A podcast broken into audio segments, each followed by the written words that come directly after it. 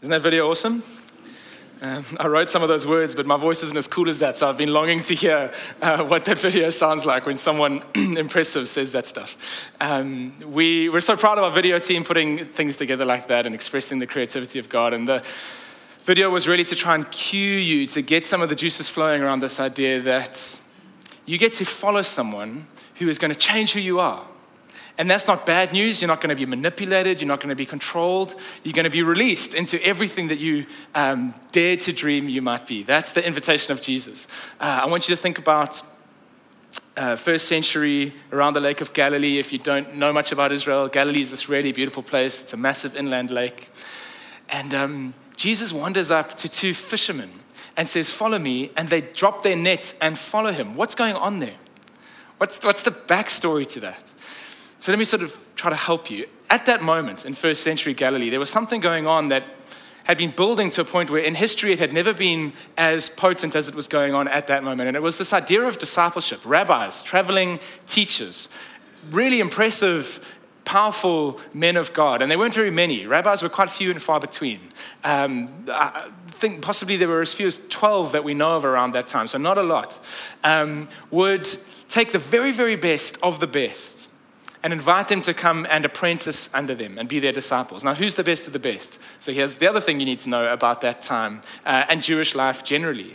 Every young Jew would start being trained in the first five books of the Bible, and by trained, I mean learn to memorize the first five books of the Bible in the first few years of their schooling. Beit Sefer, the beginning. Memorizing the first five books of the Bible.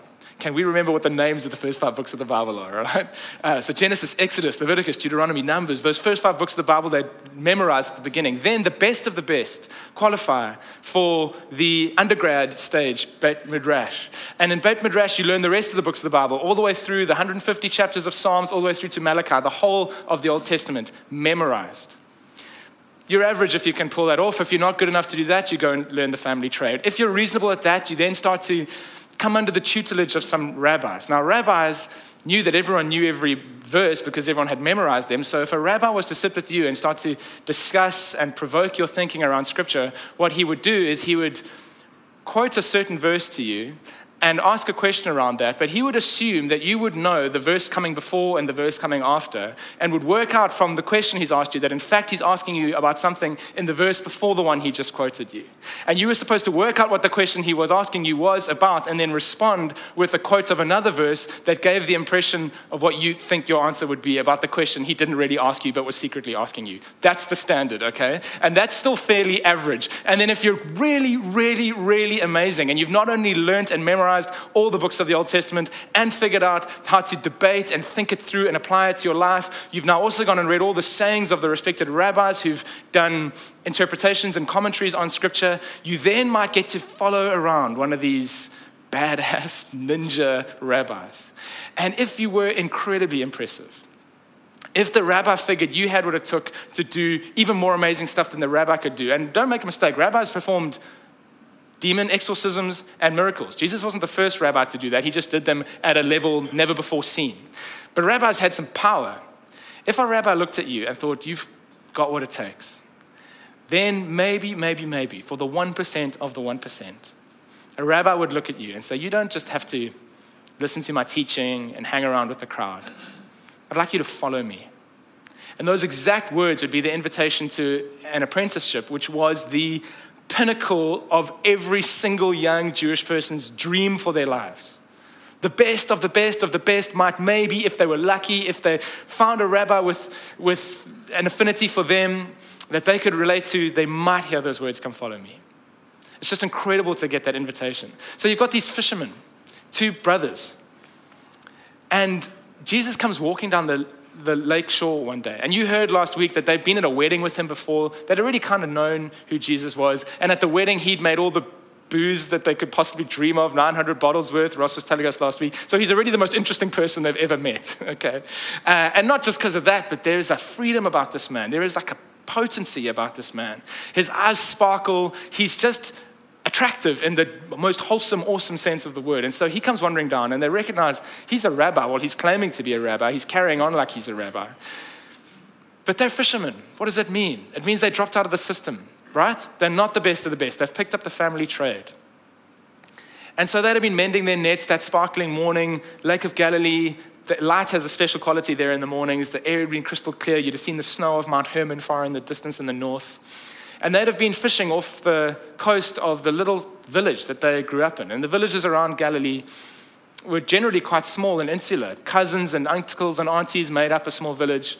And as I said, this rabbi culture was really at its peak around the area of Galilee. So that's where rabbis would go. That's where rabbis would recruit their disciples out of, which means if a rabbi came into a village and recruited someone, the whole town would celebrate. Everyone understood what it meant to hear the words, "Follow me." It meant they were going to drop whatever they were doing and make their whole life about following this rabbi and emulating him in every way they could. Sleep the way he sleeps. If he sleeps on his right with his arm out and his leg curled, you sleep the same way. If he prays with a certain accent, you try to mimic that accent. If he has specific interpretations of scripture, you learn them by heart and you understand them. That was called his yoke, his understanding of scripture. And you would learn the yoke of your rabbi, which makes it so cool when Jesus says, "You can take my yoke. It's easy and light. It's not oppressive and legalistic like the other yokes you've heard of."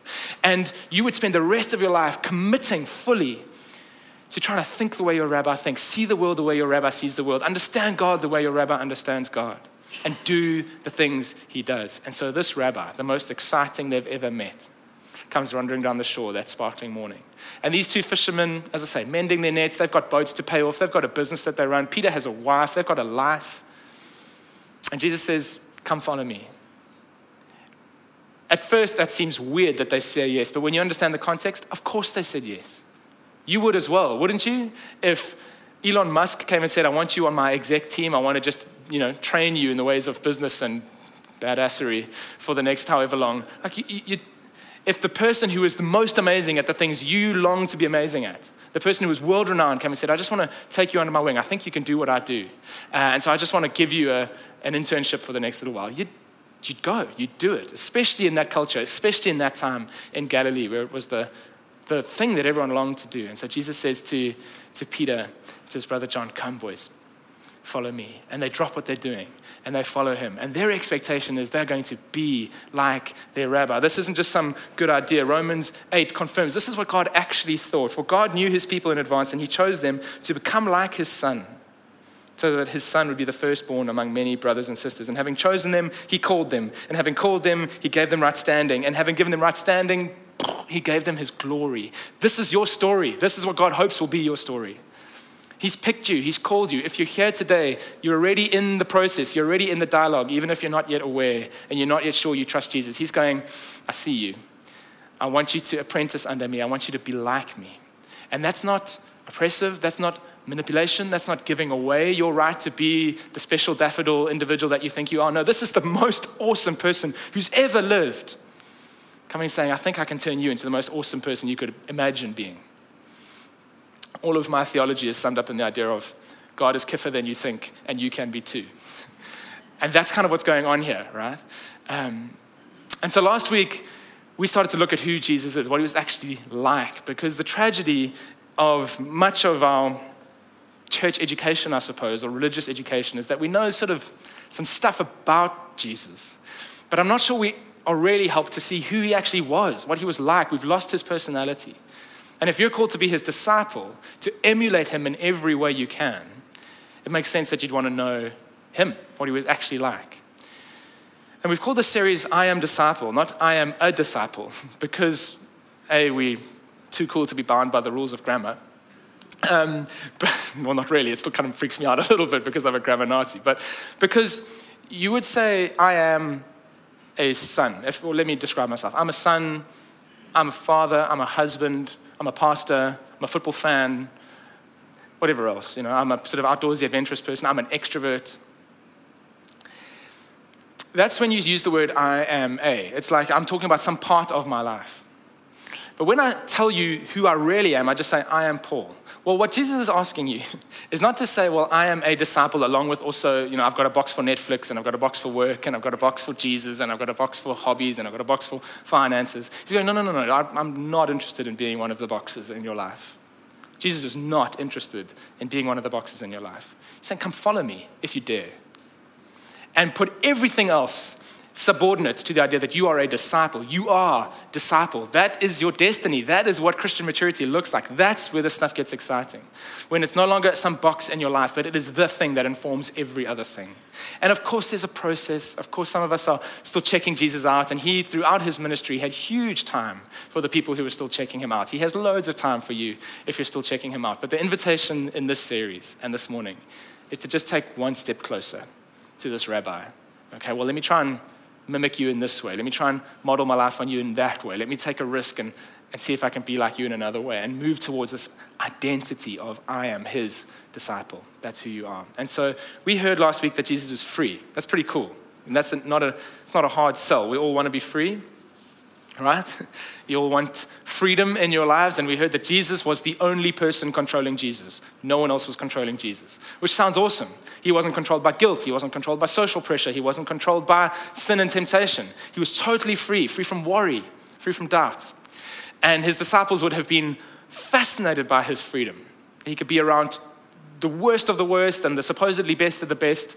And it wasn't marking him at all. He wasn't being manipulated at all. This week, I want to tell you something else about Jesus. And um, this would probably be one of the things that would arrest your attention first about him if you were to meet him this week at Life Group, or if Jesus was to be on the sideline of the sports field, if you're watching your kids play sport this coming weekend, or if you were to bump into him in the shop and get into a conversation. You would start to experience this of Jesus very soon. It would, it would be quite mesmerizing to you. And this thing about Jesus, I'm going to string it out a little bit and tell you later what it is. But the thing about him is absolutely what made him perfect for the world, and yet at the same time, absolutely what made him so different from the world. Because this personality traits of Jesus is something we're all longing for, we're all aspiring to, we're all attracted to, and yet no one before and no one since him has ever actually lived up to this idea. One of his disciples was so marked, so affected, so mesmerized by this personality trait of Jesus's, that from that moment on, when he wrote about his experiences and time with him, all he could ever do was call himself the disciple Jesus loved. I'm talking about John, and I'm talking about the fact that Jesus was breathtakingly loving. Like, loving. Love motivated every single thing he did. He was so in love with the people that he was around that it was shocking and to some extent uncomfortable for his disciples. It was exhausting for them at times. And yet it so deeply marked them that from that moment on, all they could ever think about was, he just loves. He, he was passionate about love. He was obsessed with it at a time when few people would have been talking about love. The Pharisees at that time certainly weren't teaching about the love of God. John the Baptist didn't teach about the love of God. You don't see a lot of the love of God spoken about. It's in the Old Testament. Prophets Hosea, people like King David were speaking about this loving God, and yet you need the lens of Jesus' life to look back on the Old Testament and see that it was there all along. We'd kind of missed it. Uh, and so you would speak about God being powerful or holy or the king, but the idea that he was a loving father yearning to be reunited with his kids was sort of lost on people. And then Jesus starts preaching, and he's talking about love, love your God, just like he loves you, just like I love you, love each other, love your neighbor. Hey, and sometimes it's actually easier to love the person who doesn't live in your house. So love your spouse as well. Love your kids. Um, love your enemies.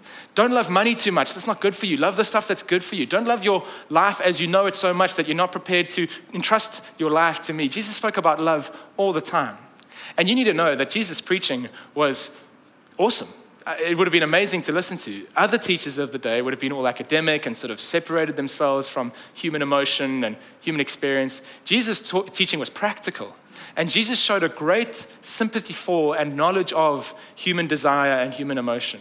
Instead of being all sort of aloof and holy Joe, when Jesus spoke, he used word pictures that people could understand. He would say, hey guys, you know, if you lose a treasure, something that is deeply precious to you, something, maybe you've got a Krugerrand and you're like, you're granddad gave that to you, and, and you've lost it, and you're freaking out. You turn your whole house upside down. You know what that feels like? Or, hey, are there shepherds here? Yeah, there are lots of shepherds here. Okay, so you'll know this. You know when you lose your little the little lamb that you have a soft spot for, and you're dead tired, you've been walking all day, but you hike on knackered feet all night looking for this little lamb, freaking out about the idea of this distressed little thing, lonely and lost and afraid. Or parents, any parents here? Have you ever had the daydream of your child going so wildly off the rails, so hard and so fast that they get out of earshot of your love and start making self-destructive decisions. Parents, have you ever had this like waking nightmare of your kid destroying themselves almost to spite you? Imagine they came back. Imagine your kid came back. Imagine you got it all back. Imagine you found the lamb, found the treasure. Imagine your kid dared to trust you again. Imagine how your heart would overflow. That is how your Father feels about you. And people are listening to Jesus going, what? God is loving? And not just Jesus is talking about the Father loving them. They would have experienced as Jesus was preaching, he loves us. He absolutely loves us. John, the disciple that would always just talk about himself as the disciple Jesus loved, because this feature of Jesus' life was so radical for him. He, when Jesus eventually had been arrested and was going to be crucified, all the disciples ran, they were afraid, but he snuck behind the crucifixion mob and was close enough to eavesdrop on what Jesus was saying as he was being nailed to the cross. Now, Jesus, remember, preached about loving your enemies. He gave huge amounts of time to the Pharisees who were trying to trip him up the whole time. He spent as much time with them as anyone. Most of us would have just avoided them after a while. So Jesus had already walked the talk. But John is sick to his stomach watching his best friend and hero being killed by these wicked people in this jumped up kind of kangaroo court, totally unjust situation. And they stretch out his arms and these Roman slaves take nails and start to hammer them into his wrists. And when everyone else would scream out obscenities at that moment, Jesus screams out prayers. And John eavesdrops and listens that as Jesus is watching the nail going into his hand, he's going, Father, please forgive them. They don't know what they're doing. And for that reason, and so many more, John was so impressed by the love of Jesus, the quantity and quality of love, the fact that everything Jesus ever did was motivated by love. That late in his life, church history tells us, when he was like knackered, Madala, couldn't preach very well, he was sort of retired in the church in Ephesus, and they'd wheel him out every now and then to preach. And he would come out there and he would just say, children, just love each other. If you've got anything from God, just love each other.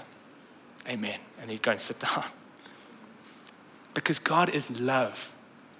And I know you didn't walk in here this morning hoping to be told to be more loving. In fact, most of us are nervous about even living up to the love commitments we've already made.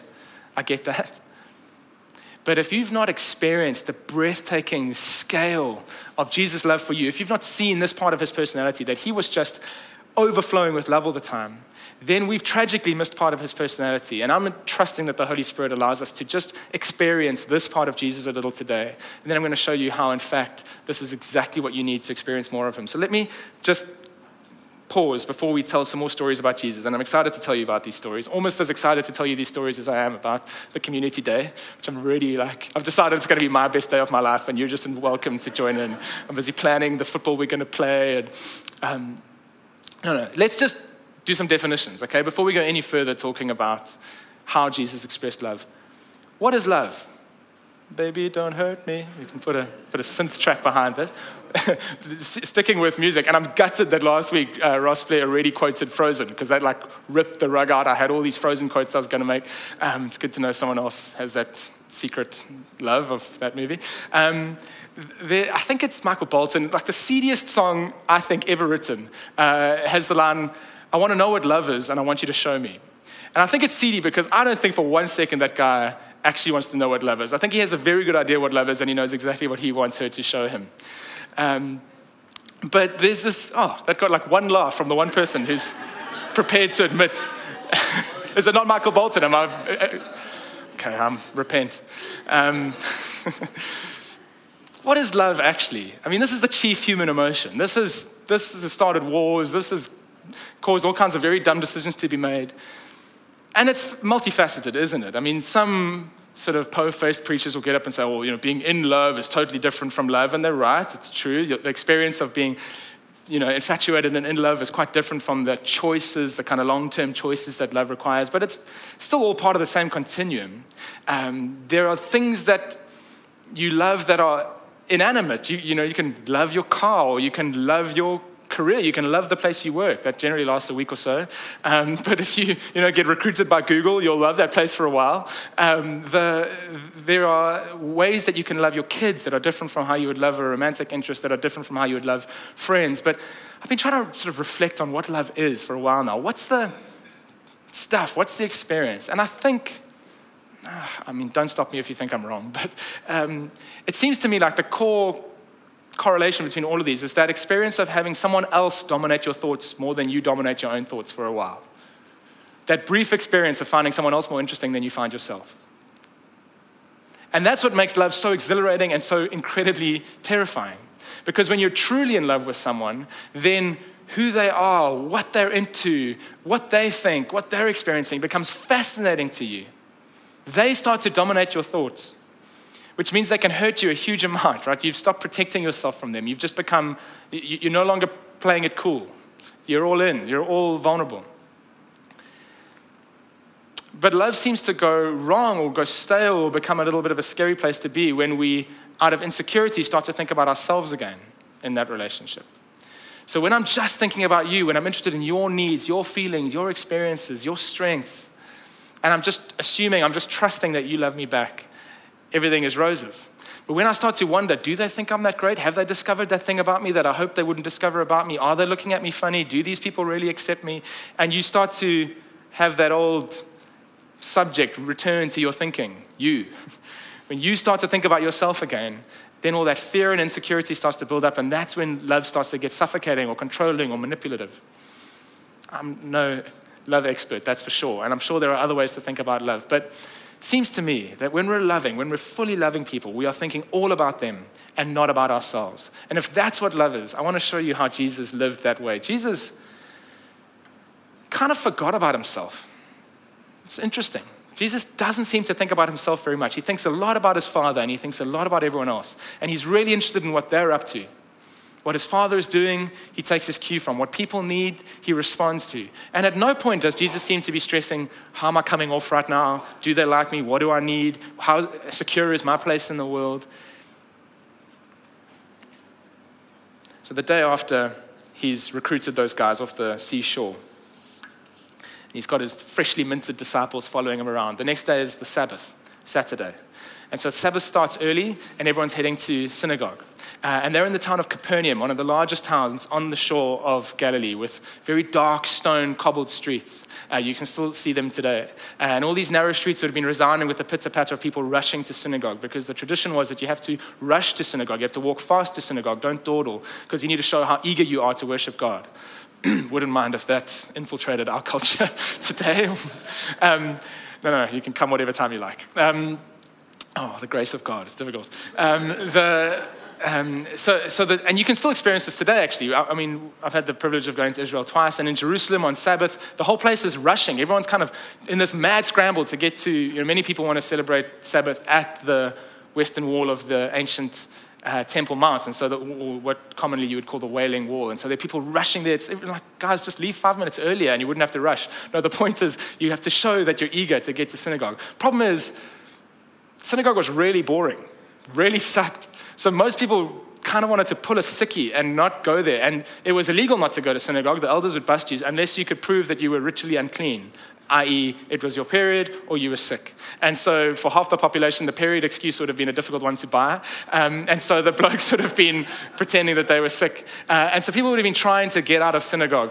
But on this day, on this Saturday, everyone was going, because this wine out of water, miracle-wielding, authority-speaking rabbi who's turned up on the scene is going to be preaching in the synagogue that week. And so Jairus, the guy who's in charge of the synagogue, has invited Jesus to preach and just subtly put the word out on social media um, that this guest preacher was going to be there. So people were genuinely rushing, and the synagogue would have been full to capacity. And uh, they go through the Psalms and the ritual worship stuff, which would have been a bit boring, and then uh, it's time for Jesus to preach. And so the ruler of the synagogue hands him the scrolls. Jesus opens the scrolls, sits down, reads the passage. And what would normally have followed would have been a fairly long-winded explanation of, well, this rabbi interprets the passage this way, this rabbi interprets the passage this way, this other verse seems to connect to this, and the, the rabbi would have spent a lot of time helping you realize that you didn't understand what the scripture said. and you would leave feeling kind of confused and mystified and insecure. Jesus reads the passage and goes, "You've heard it said, but I say to you." And there is just power and authority, and he's speaking practically, and everyone's on the edge of their seats, and you're not allowed to speak in synagogue. You're not even allowed to say amen or ride that bus or any of the things that uh, Sia tells you to say uh, on, on when he's preaching. So everyone's like trying to not exclaim, but they're just going, "This is amazing. This is life. What's this man saying?" And then, shock, horror, this demon-possessed guy has snuck in. Now everyone kind of knows him. He's got the crazy eyes. You know the crazy eyes. You might have dated someone with the crazy eyes. And um, so they know not to let him in. But uh, he's snuck in in the crowd. And he starts screaming and making a racket at one point during the preach. And everyone's going, "Oh, please ignore him, Jesus. Please ignore him. He reflects so badly on our town. Please ignore him." Uh, and it's this classic age-old taunt. "What have we got to do with you, Jesus of Nazareth?" This demon-possessed guy speaking, possessed by an evil spirit. He's trying to blaspheme the Son of God. And the demons all knew exactly who Jesus was, even when the humans didn't. And everyone's going, "Oh, just ignore him, just ignore him." And Jesus turns and he looks at this man who everyone else is cringing and hating, and he loves him. And he speaks with authority and he says, "You get out." And the demon goes, and this man suddenly sits down with an intelligent look in his face, stops making any noise. And then after synagogue, Jesus is patient, answers everyone's questions, hangs out with them. Then Peter comes rushing up, and his mother-in-law wasn't pulling a sickie. She's genuinely sick, ill with fever. And "Please, Jesus, come. I think my mother-in-law is going to die. And in front of my wife, I need to say I don't want that to happen." Um, and so Jesus, um, so Jesus goes to Peter's house um, and speaks to her and rebukes the sickness. And there's tenderness in his face and helps her up. And she's suddenly fine. And she's so aware of the love that she's just experienced that she wants to react in whatever way she can. And so she goes and starts to make food for everyone. And then sun starts to set. And now, specifically speaking, the uh, Sabbath is over. And no one's wanted to bother Jesus on the Sabbath because they still kind of think that healing is work. But as the sun goes down, the disciples hear the sort of scrape of some wood on the cobblestones outside. And they look outside and there's a stretcher being put down and another one behind it and another one behind it. And there's sick people queuing up down the street, round the corner, filling up the whole place. And Jesus is exhausted and he's been, I mean, preaching's tiring, I'm told. And, um, and he's healed this lady and he's been social to the whole town. Takes a deep breath, heals the first one, heals the next one. And the disciples are watching in the same way that he could celebrate and party and enter into it at the wedding in Cana. He's now entering into these people's suffering and he's empathizing with them, and they can see that it's costing him. Jesus got tired by what he was doing, guys. He didn't just float through it. And so he's healing the next one and he's praying for the next one and he's listening to this old lady tell him what's wrong, and he's going, "Man, I'm so sorry to hear that. My father loves you," and he fixes that problem and he fixes the next. And it gets later and later and later, and the disciples are wanting to keep the people away from him. They can see that he's getting almost fragile and exhausted, and he just keeps loving on the next one and the next one and the next one until there's no one sick left in the whole town of Capernaum. And then he goes, "Okay, guys, I'm done," and crashes. And then the next morning they go to find their rabbi going, "This is the most amazing thing we've ever seen," and they can't find him. He's disappeared. And so they run up onto the hillside that Sunday morning, the first day of the week, to try and find their rabbi. And they, Peter thinks he knows where he is and tracks him down, and he's hiding in a, hiding, he's hanging out in a hollow on the hillside, and they eavesdrop on him praying in this incredibly intimate way with his father, just hanging out with his dad. And they've never heard anyone speak to God with such love and intimacy and boldness as the way Jesus speaks. And they say, "Well, everyone's looking for you. The whole town, you know, they've found more sick people now." And Jesus goes, "Well, there are other towns that I want to go and visit. Uh, we need to be- preach there as well." And he's totally free from their needs. And he goes off to the next town and loves the next ones and the next ones. And on the way, bumps into some young ruler who wants to tell Jesus, he, you know, he's a kind of vinchat who says he wants to follow Jesus. And Jesus, Mark remembers it. Mark describes it as, Jesus, moved with genuine love, says to the man, "Okay, well then you need to sell everything you have." How does Mark know that Jesus was moved with genuine love? Unless as they're traveling, as they're camping in the same spots, he listens to the way Jesus speaks about the people he's encountered that day, prays for them later. "Oh man, I hope that young guy gets over his greed." How else would they know what Jesus was like unless they, I mean, if you've traveled with someone, you You know what's real and what's put on. And the disciples sleep where Jesus sleeps, eat what he eats. He shares his food with them, serves them most times. At one point would even wash their feet. Just so awkward.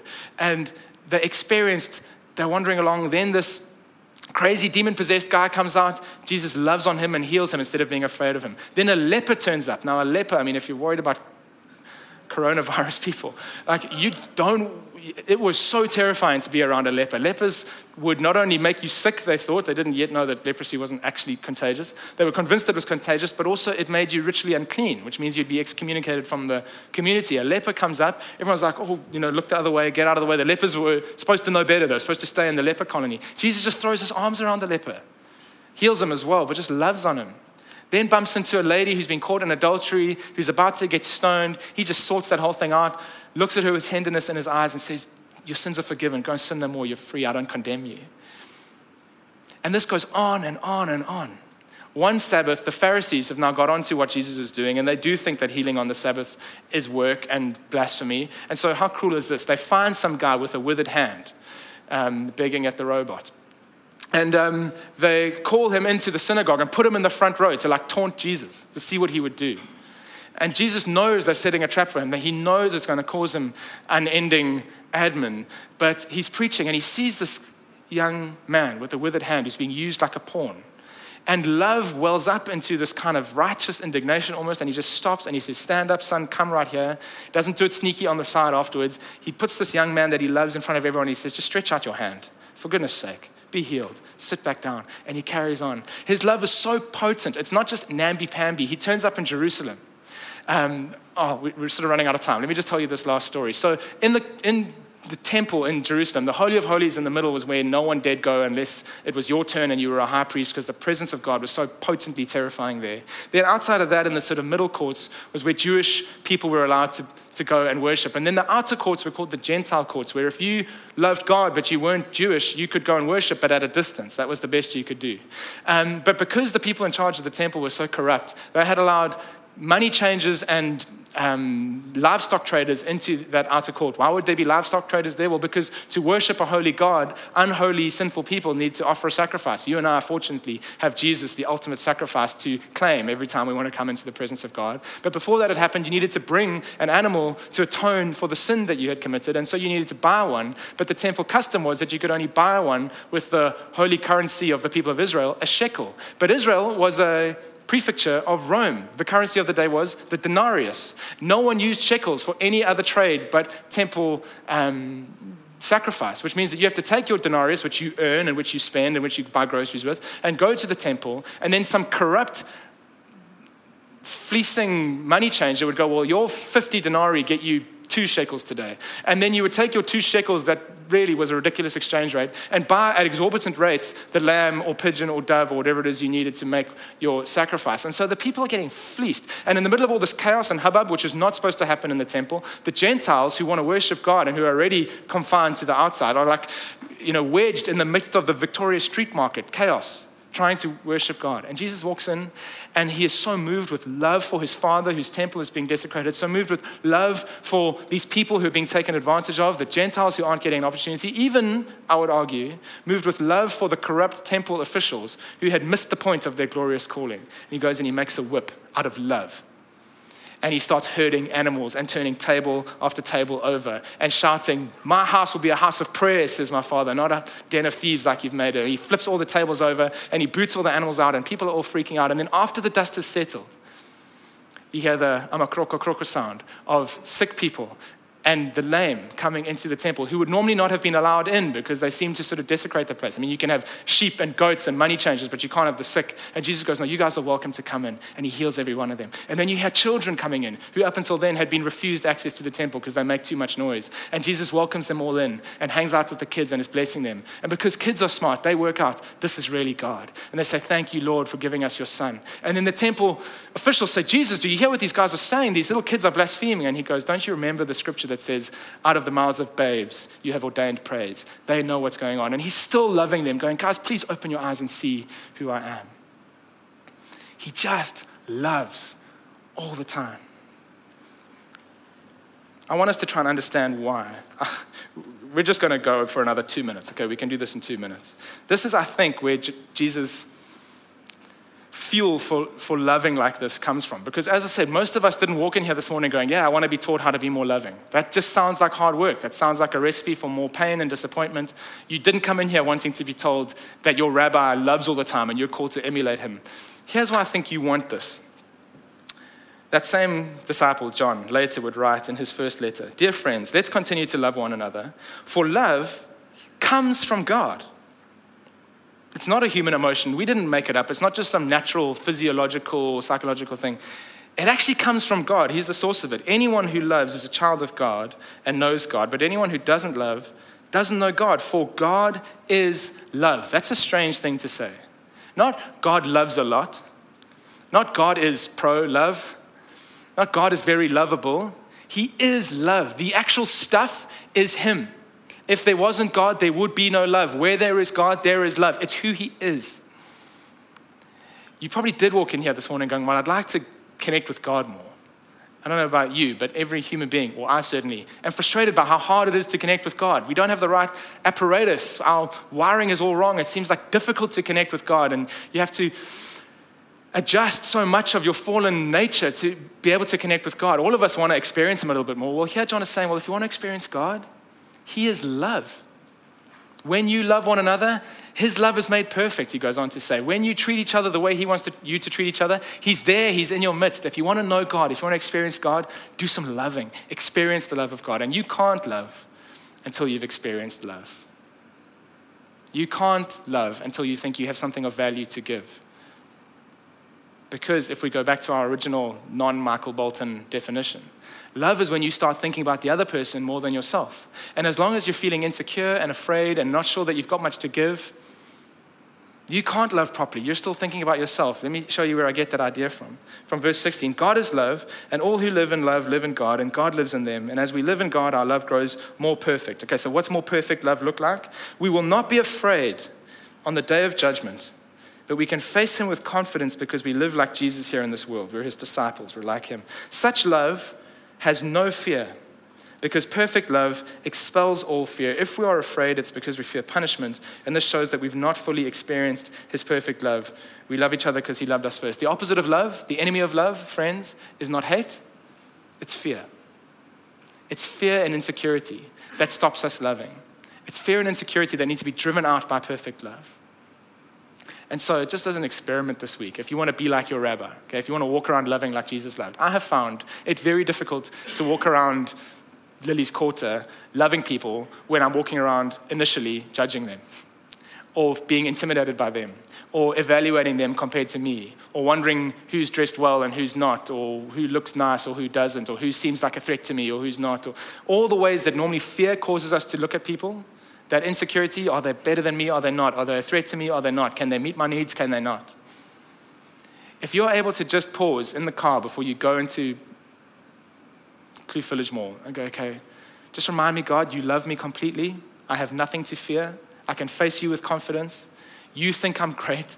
You have atoned for everything that's wrong with me. You love me.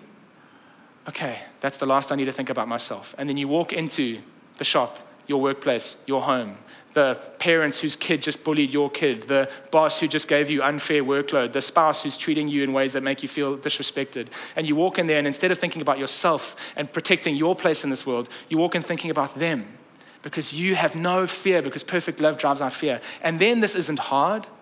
You have been wasting so much energy and bandwidth thinking about yourself. If you re- release yourself from that, you have so much energy left to love others.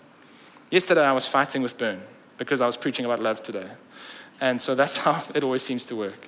Um, and we'd misunderstood one another. You know, the person that you love can hurt you. And uh, I had felt like she was being careless with my heart and the words she was saying. And then in my reactions, she had actually felt like I'd already been ignoring her. And then and it just kind of built to the point where both of us had behaved badly towards one another and we were feeling disconnected. And that feeling of like, I have messed up and also I am being treated unfairly can be really hard to get over. Ask anyone in the Middle East. When you feel like you've been wronged and you also are feeling a bit guilty that you've done wrong, peace is like impossible to produce on human effort. And I'm sitting outside like, oh, this feels sucky and she's nasty to me and uh, and I think I probably am in the wrong in that area, but I also think I'm probably had good reasons for making that mistake. And um, I'm sitting there feeling all sorry for myself. And I've prayed this a few times, uh, when you just can't fix your marriage. And I know this sounds like a silly situation, but we've also just had another kid. So like, we don't have a lot of sleep. We don't have a lot of elastic left for one another. So it felt pretty hard to fix. And crumbs, I've got to preach about love tomorrow. And like, I don't feel very safe in the main love relationship in my life. What am I going to do? Um, so, okay, Jesus, please do the thing you do. Please help me here. And you know what he did? And this is not because I'm very impressive. He did what he always does. He reminded me that I'm perfectly loved, and then he stopped me being in the conversation at all. And he gave me this supernatural ability to empathize, because that's what he does all the time, doesn't he? He empathizes, he feels, and he's not afraid to feel. The rest of us are afraid to feel because we can just barely hold on to our lives as they are. If I have to feel your pain as well as my pain, I'm gonna fall over.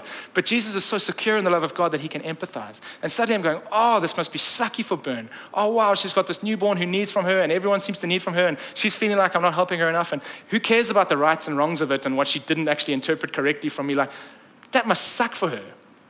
And all this love wells up from I don't know where, and I'm running inside there and I'm being all romantic, and last night at eight o'clock, I'm in the shop with sanitary pads and chocolate, just feeling like a love hero, you know?